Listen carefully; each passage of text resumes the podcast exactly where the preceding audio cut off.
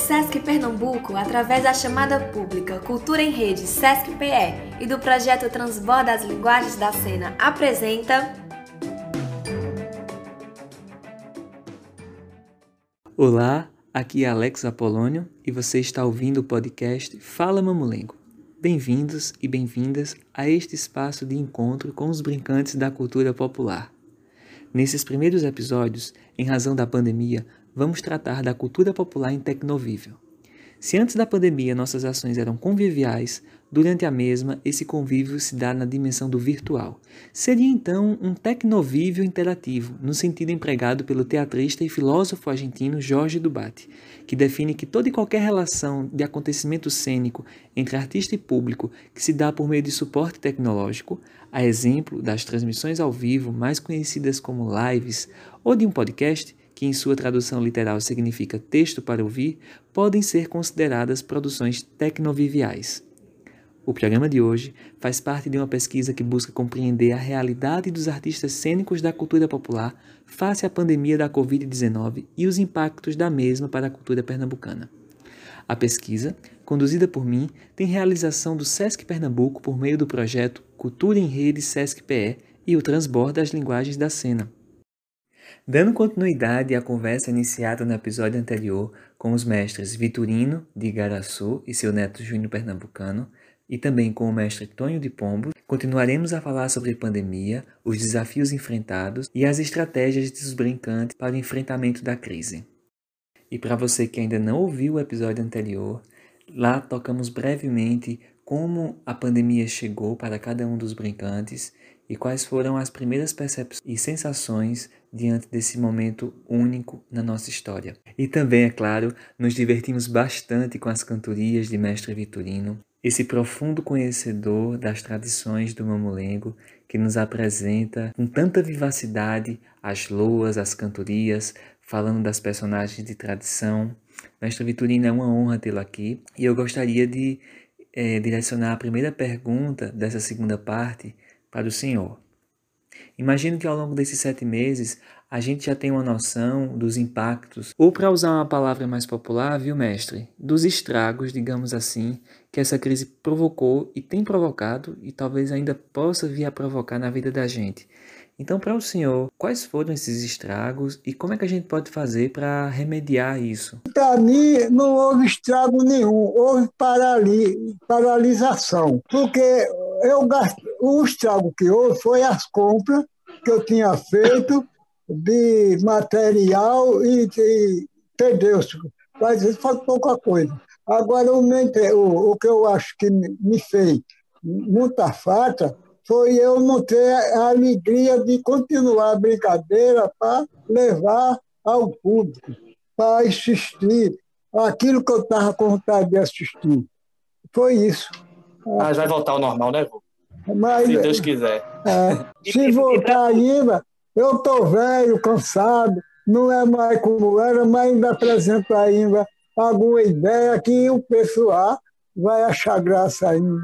Tem, ai, e a cobra, cobra foi, cobra é, salamanta cascavé, cobra foi, cobra é, cobra foi, cobra é, salamanta cascavé.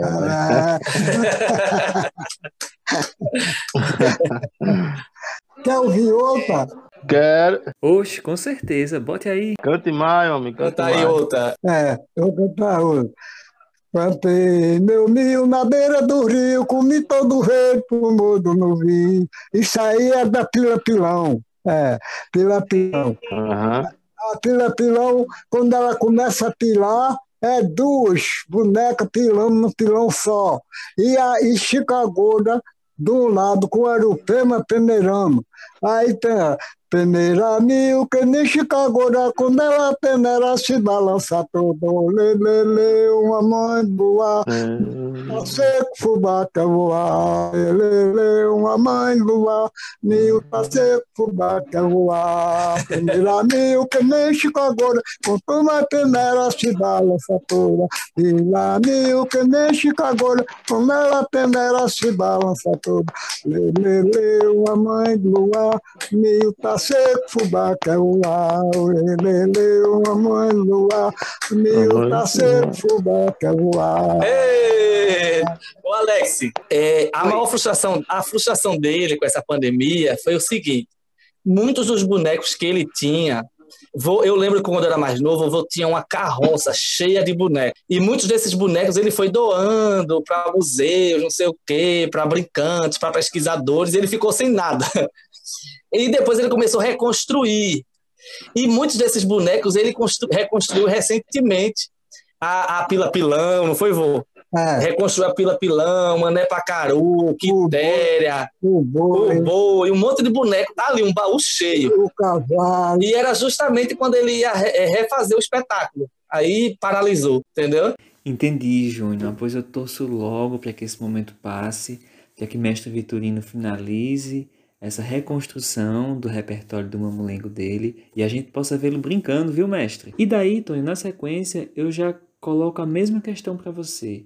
Quais são os impactos, ou de um jeito mais popular, os estragos, que ao seu ver a pandemia tem causado e como é que podemos fazer para remediar isso? Olha, estrago maior, eu acho que foi financeiro, né? É, tem coisas que não dá para se reparar, como alguém que se foi e coisas desse tipo. Mas, assim, na vida, tudo tem conserto. É, é, tudo tem conserto com exceção da morte, enfim.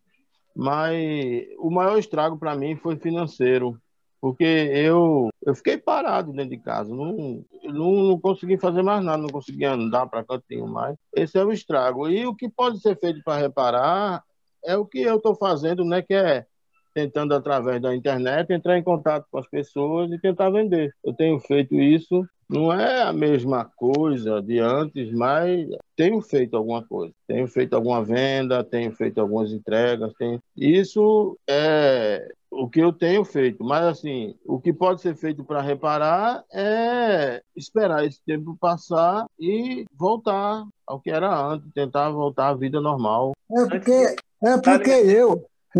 Pode falar. É porque eu não faço conta daquilo que gasto com a brincadeira, sabe? Eu sou uma pessoa que brinco quando eu levanto uma ideia para apresentar um, um presente, uma brincadeira, uma coisa, eu não, eu não faço conta daquilo que eu gastei, porque se eu for fazer conta, vai muita gente, vai, é muito alto, porque tudo hoje é caro. E é a cola, é, é enfeito, é pano para fazer vestido, é, é, muito é corrente, negócio de, negócio de enfeito, de fazer a, a joia, a, a joia para apresentar na brincadeira. Outra, gastar também com música, com, para comprar algum, alguma música, algum, algum negócio de para fazer a música para brincadeira, porque eu não sei brincar sem música. Tem que brincar chamando o sofoneiro. O sofoneiro já vem acompanhado com a música, mas tem que pagar. Tem que pagar o sofoneiro, porque eu só sei brincar com o sofoneiro, com a, um, um sofoneiro bom que assente do lado de fora no banco e eu fico dentro da tora a gente só vê, o povo só vê o sofoneiro e as bonecas e não vê quem está dentro da, da empanada. Agora, aquele que está dentro da uhum. empanada, uhum. Muita, as crianças, quando olham, pensam que o boneco é vivo, pensam que o boneco está brincando e cantando, é o boneco, não tem ninguém com ele. E outra, o, o gasto é, na hora da brincadeira, quando não sai dinheiro para sair para sair do bolso da pessoa, do bolso da, da gente. É melhor nem fazer a conta, né, É, né, para fazer a conta vai muita gente. Eu gosto da brincadeira, eu acho graça, eu acho bonito da gente criança. Eu nasci, quando eu nasci, já foi olhando o mamuneco de Mané da Luz. Quando eu chegava em casa, ia fazer boneco, fazia mafete, pegava um rolo de pau, fazia aquela e vestia, não tinha cara, não tinha nada, e botava numa, fazia uma toalha de estopa, aí ia brincar, meu pai e minha mãe sorria, aí a, e quem tivesse porque não tinha nem cara as bonecas, que eu não sabia fazer. E depois tomei gosto na partida, aí peguei, aí eu peguei fazer o mamulengo. Aí foi quando eu fiz o mamulengo, e era chamado para todo canto. É. Ô, ô, Alex, você falou algo sobre como remediar, né? É, obviamente que o tempo vai, né? A gente vai conseguir se reerguer, os mestres da cultura popular, né? Não só o mamulengo, como todas as artes, mas o mamulengo também é um dos mais que mais sentem. É, também acho que tem que ficar atentos, Alex, é a questão da, da, da Audi Blanc aí, eu acho que o, é muito bom que todo, todos os municípios, os artistas da cultura popular, os mamulengueiros, os mestres estejam atentos, porque é um recurso que tem que chegar a esses mestres, né? tem que chegar aos brincantes, tem que chegar a essas instituições que promovem culturas nos municípios, que arregaçam as mangas, que, que dá o sangue para que a cultura se mantenha viva. E a lei está é, tá para isso. Eu espero que os municípios facilitem a forma de acesso, a esses recursos, que quem de fato mereça tenha acesso a ele. E é algo que não vai sanar o problema, mas vai pelo menos dar um fôlego, né? Para tantos que investiram, que, que feito o mestre Antônio estava dizendo aí, né? Tantos recursos investidos, aí não se pode escoar essa produção, enfim. É, a lei eu acho que vem para dar esse suporte nesse momento. Eu espero que seja bem, bem posicionada para os artistas que de fato merecem, enfim. Concordo plenamente com você, Júnior. Você toca numa coisa muito importante, né, que é esse papel das instâncias governamentais em desenvolver políticas públicas que de fato possam assegurar, né, todos os artistas e aqui em especial os mamulengueiros, as mamulengueiras nesse momento tão difícil. E sim, já é uma, uma, uma forma muito concreta de reparar né, os estragos que a pandemia tem causado. É, Tonho, quando você toca nas questões que podem ser reparadas e as que não podem, né, e dentre as que não podem, você coloca essa questão da morte, é, me tocou muito, porque ainda me lembra uh, o falecimento do mestre Zé Lopes, todos nós estamos muito afetados pelo ocorrido, e daí eu percebo que em meio a tudo isso vocês estão buscando se, se reinventar, né? se adequar a essa nova realidade. Você, Tonho, criou o canal, está aqui participando dos encontros virtuais. Mestre Vitorino também, recentemente eu assisti ele no, no seu próprio Instagram fazendo uma apresentação. Essas estratégias de se manter conectado com o público mesmo dentro de casa, em isolamento, foram também pontos bastante importantes da conversa que tivemos no episódio anterior com o mestre Emílio de Carpina e com o mamulengo da família é, Lopes, né, lá de Glória do Goitá, mamulengo Teatro Riso. Então eu percebo que todos vocês estão muito é, engajados, se esforçando bastante para dialogar com esse momento atual, dialogar com as redes sociais, com essa forma de, de tecnovivo interativo. E nesse sentido eu queria que vocês colocassem assim, o que mais está sendo feito para buscar se manter conectado com esse momento. Então, o que, o que a gente vê, Alex, que é necessário é reforçar o contato com o público a partir das redes sociais. Quem, quem é responsável pelas redes de, de Vitorino, do Best Vitorino, é minha sobrinha, é Lila, e é uma pessoa que está chegando muito próximo, que se envolve, é uma das é a bisneta dele no caso, que se interessa. A gente quer justamente reforçar esse contato com o público a partir das redes sociais. É feito o mestre Antônio estava dizendo, né? É, o momento pede isso. Pede que a gente produza, que a gente esteja em contato com esse público através da internet, e isso fica para a posteridade, né? Tudo que está lá salvo, qualquer pessoa vai acessar daqui a não sei quantos anos. E uma, uma estratégia que a gente vai estar tá reforçando, vai reforçar da questão da, da divulgação, são essas mídias sociais. E isso, e isso vai para além da crise, né, Mestre Antônio? Porque a gente está fazendo isso agora até diante da necessidade, mas isso, isso pode permanecer, porque é uma forma de chegar em lugares que a gente não pode chegar presencialmente, mesmo depois da crise né? Porque a, a, internet ela não tem barreiras, ela vai para além das fronteiras de Pernambuco. Então é usar a internet em favor disso. Isso é uma estratégia que a gente vai estar sentando, inclusive, para é, afinar esse, esse, discurso e pensar essas estratégias para reforçar ainda mais esse trabalho de voo vitorino na, nas mídias sociais. Muito interessante, Júnior, você está colocando isso, porque é um ponto que apareceu exatamente dessa mesma forma nos episódios anteriores, na conversa com a família Lopes e com o mestre Miro. Inclusive, para quem não ouviu, eu super recomendo, assim que acabar esse bate-papo, já voltar lá no episódio 1 e 2 para ver a conversa sobre mamulengo e pandemia com os brincantes de Glória do Goitá e de Carpina.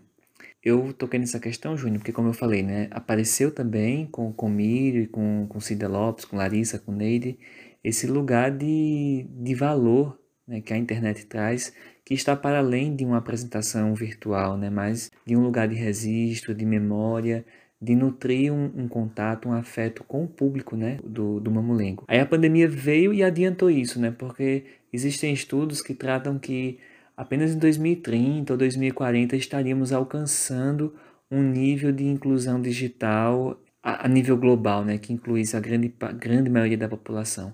E aí a pandemia vem e antecipa né, toda essa questão com o ensino à distância e também com o trabalho remoto. Né? São dois lugares assim onde nós, artistas, e o Mamulengo está experimentando com mais intensidade nessa pandemia. Né? Esse lugar da transmissão de conhecimentos, e aí o canal do, do Mestre Tom, o canal Mulugu, que ainda não acessou o link, vai ficar aqui na descrição. E tudo isso é o trabalho remoto do, do, do artista mamulengueiro, né? Ele está nas redes sociais, mantendo a interação com o público, ensinando mamulengo, apresentando mamulengo, é, mantendo esses espaços como a gente está tendo aqui agora de conversa, de, de, troca, pensando o mamulengo a partir das questões do mamulengo, algo que estamos fazendo com o maior esforço do mundo, porque essa inclusão digital ela veio forçada pela pandemia em um país que ainda tem muita desigualdade social, onde nem todo mundo tem acesso à internet, onde nem todo mundo não só não tem acesso ao serviço de banda larga, como muitas vezes não domina ainda o manuseio dessas ferramentas digitais, desses aplicativos. Então tem sido um árduo trabalho e eu, eu percebo que os brincantes de Mamulengo têm se saído muito bem, têm feito o seu melhor para estar mantendo contato com seu público apesar desse momento. E aí, mestre Tonho, Júnior já me adianta uma questão também abordada nos episódios anteriores, que é essa coisa de descobrir algo muito potente nesse momento de pandemia e mesmo que isso passe e vai passar, quando a gente retornar ao convívio, vai ser mantido, né? E aí Júnior traz essa, essa relação com as redes sociais, essa maior afinidade e uso das redes sociais para chegar no público. Agora, Tonho, pensando no oposto, o que é que esse momento de pandemia fez refletir e avaliar que não é mais interessante se fazer e aí você pensa assim, não, vale a pena mudar isso. Tem algo que tu acredita que seria importante mudar e a pandemia te trouxe essa reflexão? Sim, é, é justamente isso. A pandemia, ela me forçou a explorar mais essa, essa área aí, a rede social. Antes da, da pandemia, eu explorava muito pouco esse espaço na rede é, social. E ela, ela me forçou a isso. E me deu a perspectiva de explorar um pouco mais esse espaço, me ensinou, me forçou a coisas que eu não tinha interesse e que se tornou necessário nesse momento para eu poder utilizar como ferramenta para poder trabalhar, para poder continuar trabalhando. O mamulengo tem uma característica muito interessante. Eu falo sempre isso nas minhas oficinas que é o, a capacidade de se reinventar, se adaptar. É como a árvore do mulungu. A árvore do mulungu ela passa por um período de estiagem e ela se adapta, perdendo as folhas para poder economizar energia. E durante esse processo, ela fica aparentemente morta. As pessoas dizem, ah, a árvore morreu, mas ela não morreu, ela está passando pelo período de estiagem, o sol, o calor, então, quando chega o momento da chuva, então ela se, se ela ressurge. O mamulengo é exatamente assim. O mamulengo passou por crises e crises e crises.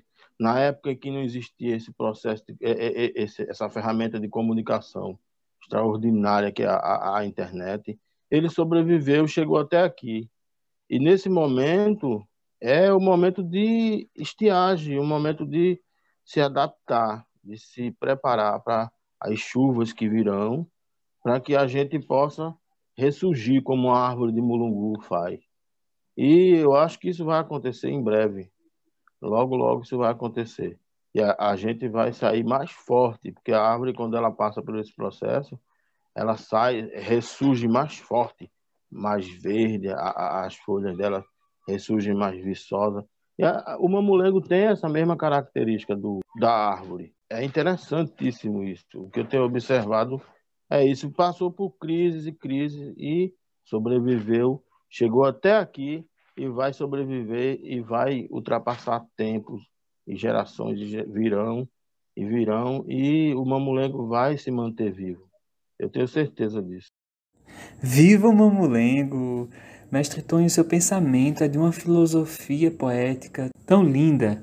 É, Mestre Vitorino, quer falar? Eu acho, eu acho maravilhoso a árvore de Mulungu, porque ele é obra para é toda pra, é madeira para toda obra.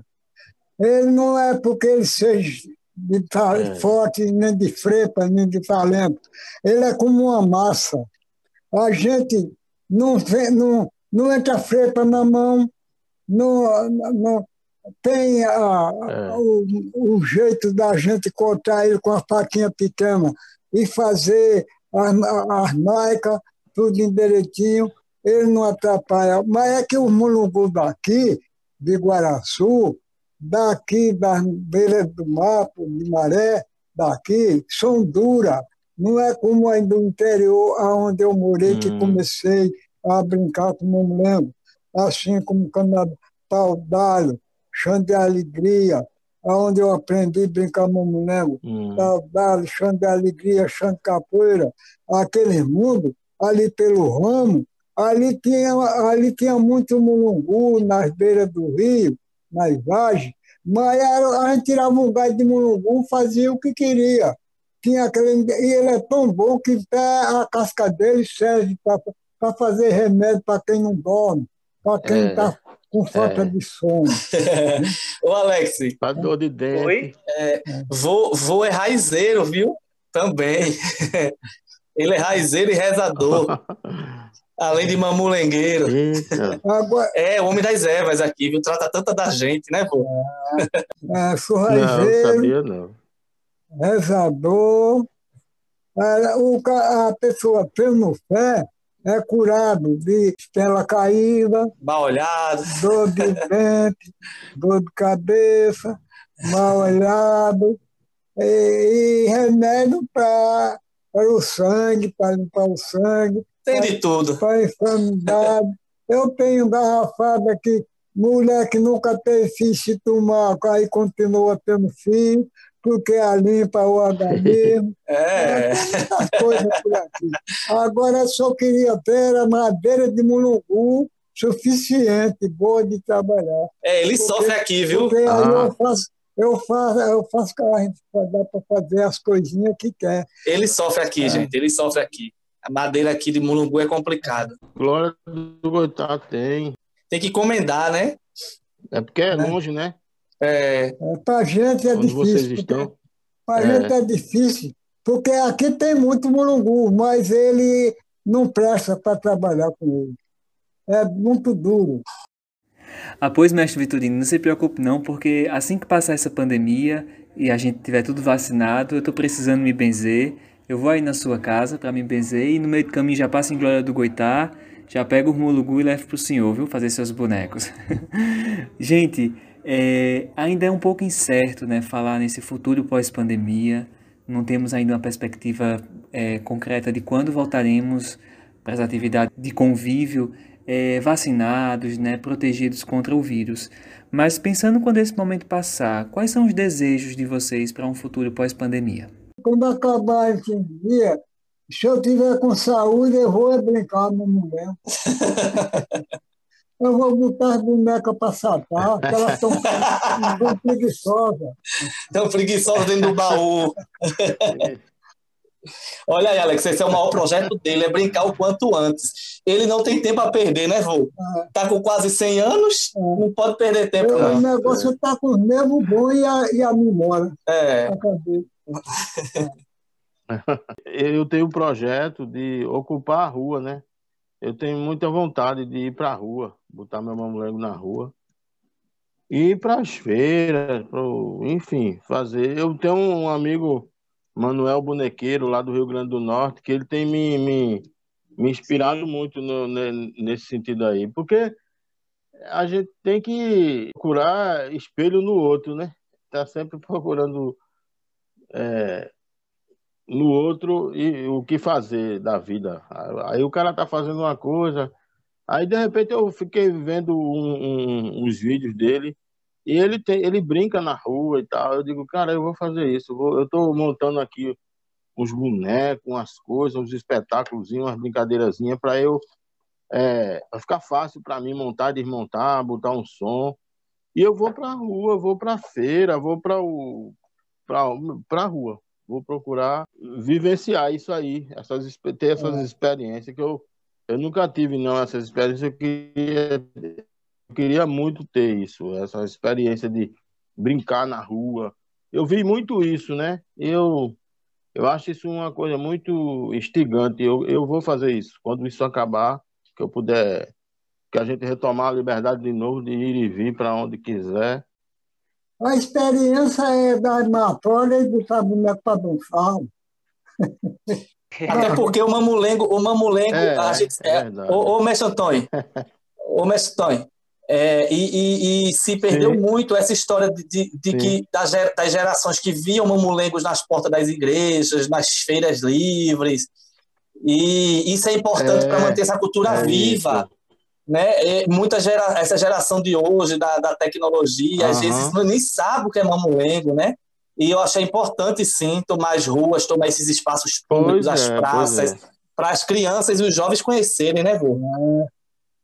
Eu, eu gosto muito de criança. É isso. E, Passar o chapéu. Eu é. gosto de criança e gosto das bonecas. Quando bota a boneca para dançar, as crianças. Eu faço as crianças sorrir e as crianças para eu ter alegria também e me rir. Eu me ri com as crianças. Porque quando os é. bonecos quando os bonecos samba, aí as crianças sorriem, aí eu tenho alegria, dá vontade de sorrir também. E aí por aí a coisa vai. Eu queria saber com quantos anos que ele conheceu o Mamulengo. Quantos anos ele tinha quando quanto... conheceu o Mamulengo, quando viu? Quantos anos conheceu o Mamulengo? Com quantos anos o senhor tinha? com quantos anos eu tinha, quando eu comecei a brincar, eu tinha 12 anos. 12 anos. 12 anos, ele está com 97, ah. é estrada, né, mestre? É eu brinquei, comecei a brincar, meu mulher estava com 12 anos e meu irmão estava com, com, com 11. Eu era mais velho que ele um uhum. ano. O, o outro estava com 13. Né? o outro estava menos três anos. E, e os outros eram quatro irmãos. Um, um era palhaço, o outro era tocador, outro era, outro era pa, fogazão comigo. Eu arrumei mais um fogazão de fora, era muito bonzinho também. E aí o pau comia, viu? Chega, chegou uns caras uhum. de caipina para acabar a brincadeira. Eu peguei pela gogó dele, da garganta dele, dando um baque, e, e os, os parceiros dele levaram ele para a casa das cabras uma roupa limpa, bonita. Aí ele, ele mijou no, na, na, das cabras, ficou fedendo a, a poeira de cabra de bode. Aí nunca mais ninguém quis brincar com a minha brincadeira. Nunca mais quis desmanchar a brincadeira minha.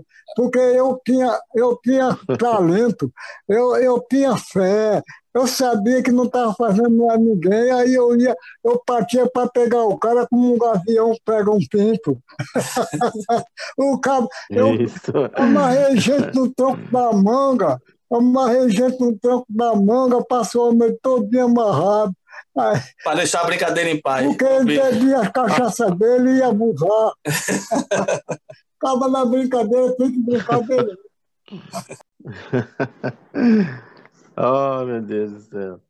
Eu estava pensando aqui que. Eu estava pensando aqui na, na, numa história que é engraçado que todo mundo começa com a mesma idade, né? O, o, o, o quanto a, a, o, a idade da gente é, é tudo igual. É, parece que é, eu estou ouvindo ele falar, estou ouvindo a mesma história minha. É, quando eu conto a minha história, parece que estou contando a do outro. E assim vai. Mestre Tonho é muito sábio, viu? Faz muitas conexões profundas. É verdade, Tonho. É uma espécie de ancestralidade do mamulengo, não é? Tonho, pra gente ir finalizando aqui, diga uma lua da sua terra. Desarranque chame chuva, também chama foi no foi. O homem que mata boi, tem o traje de viúva. Raposa que come uva tem um dente desbotado. É, eu disse a minha, diga a sua, cunhado. Isso é o, o Mateus que responde, né? Muitíssimo obrigado, mestre Tonho. Bom, a gente vai finalizando por aqui. Eu também quero agradecer muito a Vitorino e a Júnior pelos ensinamentos que todos vocês me trouxeram e trouxeram também, acredito que a quem está do outro lado ouvindo.